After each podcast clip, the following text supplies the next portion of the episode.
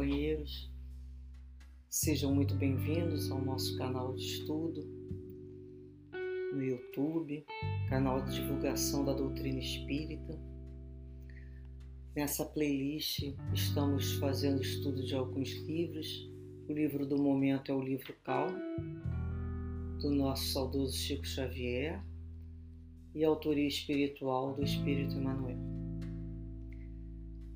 livro que nos traz lições valiosas, de grandes reflexões para futuras né, vivências em nossas vidas. Primeiro, a gente inicia sempre refletindo, pensando, nos conscientizando, para seguramente podermos, com mais eficiência, colocar em prática.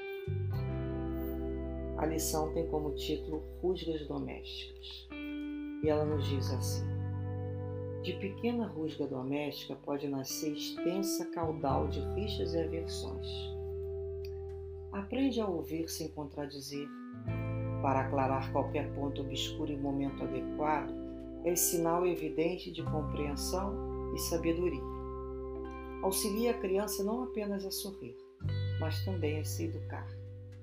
Respeitar os parentes de coração que se nos ligam às experiências terrestres é valioso preservativo contra desajustes positivamente desnecessários. Evita criticar essa ou aquela minudência menos agradável do ambiente caseiro, cooperando em silêncio para os que senãos desapareçam. Nada censures, colaborando para que os problemas sejam resolvidos sem alterações e reproches. Silenciar sobre questões nevrálgicas em famílias em família impede a explosão de conversas ofensivas ou inúteis. Não revivas o mal entendidos de ontem de qualquer fato do passado, para que faltas e erros no lar sejam realmente esquecidos. Aprendamos a não gritar e sim conversemos. Não te esqueças, a união começa de casa, mas a calma geral começa em ti mesmo uma lição que nos lembra, né, nos faz refletir, todos nós que vivemos em família, em grupos domésticos, temos as rugas. As rugas chamam-se de os desentendimentos, os pontos complicados, os assuntos difíceis de serem abordados. E ele aqui nos fala né, que às vezes uma pequena rusga, pequena contrariedade pode nascer um caudal, né? uma coisa imensa de rixas e até aversões. E nos cabe, com o raciocínio, com o processo da conscientização, vigiarmos para que isso não se transforme né? de uma, uma pequena gota d'água numa grande tempestade. Então é quando a gente já começa a aprender a ouvir sem contradizer. Nós não precisamos é, necessariamente emitir opiniões sobre tudo, uns pontos de verdade, porque senão nós vamos tornar aquelas criaturas desagradáveis do convívio. Tudo tem alguma coisa a dizer, tudo tem uma coisa contra falar, que tudo vai levantar um aspecto negativo. Isso afasta muito a família. Quando ele fala aqui da criança, não apenas a sorrir, mas também a se educar, e em família, também depende da gente educar uma criança a se aquietar, a evitar comentários desnecessários, evitar palavras chulas dentro da casa, brigas com o irmão, o egoísmo sendo ali demonstrado por um dos filhos, cabe aos pais o processo da educação, respeito pelos mais velhos, a liberdade da criança, ela, ela é muito boa no sentido de expansão da sua criatividade, mas não da deseducação. Mas não para que aquela criancinha se torne né, aquele elemento familiar desagradável. E a culpa não é dela, que ela está em processo de educação. Então nos cabe fazer com que ela entenda que tem que obedecer aquele que está no comando, aquele que no momento está direcionando a vida dela. Entender sim e entender não. Como uma coisa natural do processo educativo. Ele fala aqui do respeito aos parentes. Que é um valioso preservativo. Muitas vezes, né? O respeito a eles nos preserva de um desajuste. Respeito, um sinal de compreendermos até as suas opiniões contrárias à nossa, pontos de vista e escolha de caminhos diferentes. Isso é livre-arbítrio. A estima por eles, o afeto, deve prevalecer independente de qualquer tipo de condição. Ele fala para nós evitarmos a crítica, sobre essa ou aquela minudência menos agradável, cooperando com silêncio, para que os senões desapareçam. É aquele momento que, às vezes, é uma questúncula, né? como se diz, uma bobagem. Se não, né? a gente vai ficar no. É, isso tá bom, mas poderia ser um pouquinho melhor, tá não sei o que. Quer dizer, sempre aquela coisinha como você fez isso? Não deveria ter feito dessa maneira. Você lavou o copo assim, deveria ter lavado assado. Ou seja, às vezes aquelas críticas são desagradáveis quando elas são constantes. Parece sempre que uma criatura se coloca na vida como professor, como mestre do outro, o tempo todo ensinando o outro até como respira. Isso é um hábito muito ruim e desagregador da casa.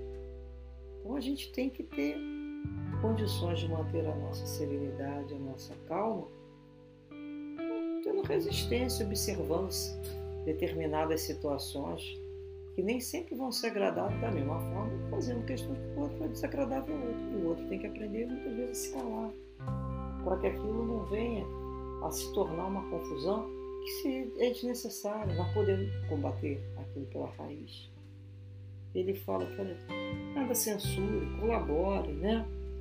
Silencie sobre questões nefrágicas na família. Ou seja, às vezes você está num diálogo, está todo mundo conversando em volta de uma mesa e a pessoa vai entrar justamente naquela questão complicada que ninguém quer falar. Porque ainda não está resolvido, porque ainda causa dor, porque ainda tem mágoa sobre aquilo mesmo, ainda está tentando vencer. E a pessoa vai tocar justamente naquele ponto. Por que, que vamos fazer isso? Ah, é importante né, que isso seja drenado. Mas não é assim. Ninguém drena nada com violência, porque vai machucar cada vez mais. É quando a pessoa né, faz tudo para que aquela conversa não vire uma explosão de ofensas um com os outros de forma inútil, né? ou então ficar lá revivendo naquele momento passado, das faltas, você fez aquilo outro, mas você lembra quando você era criança, o que você fez, o que você deixou de fazer, e a gente pensa, o que, que isso é necessário? Os nossos encontros têm que ser mais saudáveis, para edificar o outro, para ensinar o outro a crescer pelo que ele tem de melhor, demonstrar ao outro quanto ele é bom no sentido que ele pode melhorar, o quanto ele é importante na nossa vida, o quanto a gente já consegue reparar o que ele tem de saudável. Nós não nos juntamos ali para um destacar o que o outro tem pior. Isso é uma conversa doentia, que vão gerar cada vez mais brigas. E muitas vezes, né, ficam aquelas brincadeiras. Não, mas eu só estava brincando, eu só estava brincando. E nessa brincadeira as pessoas vão falando as suas verdades, que na realidade quer machucar o outro. E no final está todo mundo chateado, cada um para o seu lado e a família se desmontando. Portanto, ele nos fala também para aprender a conversar. E conversar tem um tom de voz adequado, que é bem diferente de gritar. Às vezes a gente né? Quando tá longe, tá com preguiça de ir lá chamar o outro, berra na casa. Fulano, vem cá. Fulano, vem cá. Mas quem tá ouvindo ser berrado é muito desagradável. Uma pessoa ficar berrando a gente ou o nome da gente. Então, isso cria um tumulto no outro, uma, uma má vontade até para atender. Então, vamos vencer lá a preguiça e vamos lá perto do outro e vamos convidar o outro para viver o que a gente está querendo, chamar para alguma coisa que a gente é necessário chamar. Lógico que existem momentos que a gente chama momentos de emergência, aí não tem jeito, mas vamos sempre procurar distinguir um momento do outro e no final ele fala que a união começa em casa. Realmente, o aprendizado da união, de nos unirmos em coração, é na nossa casa mas a calma geral de todos nós começa mesmo dentro da gente. Quando nós resolvemos fazer essa calma ser protegida e segura dentro dos nossos corações, a união familiar já tem uma grande garantia, porque ela tem um ambiente em torno dela de proteção e de muita serenidade. Que dessa maneira, então, Jesus nos abençoe e lembremos sempre: façamos tudo para evitar um disse-me-disse, uma conversa mais arrepiada, que a gente aqui chama, mais espinhosa. Vamos buscar falar o que é bom, o que é belo, o que é sadio. Vamos colaborar no mundo com a melhor parte que nós já trazemos dentro de nós, que é o entendimento, do amor de Jesus para com todos nós. Muita paz, que Deus nos abençoe, paz sempre com todos. Graças a Deus.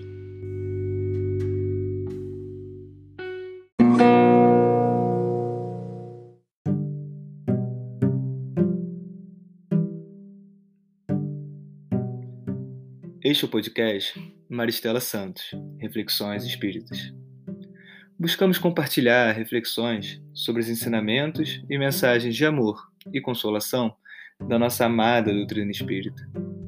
Nessa primeira temporada, no meio de uma pandemia, escolhemos especialmente o tema Reflexões sobre o livro Calma, psicografado por Chico Xavier a partir das mensagens de esperança enviadas pelo Espírito Emmanuel.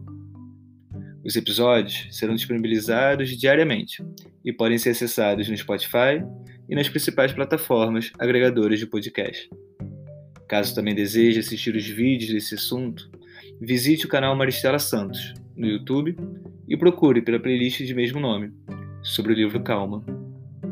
Compartilhe conosco suas reflexões por meio das nossas redes sociais no Facebook e no Instagram, cujos links estão na descrição. Esperamos que esses episódios possam te fazer companhia nesse período tão difícil das nossas vidas em 2020. Até o próximo episódio. De calma.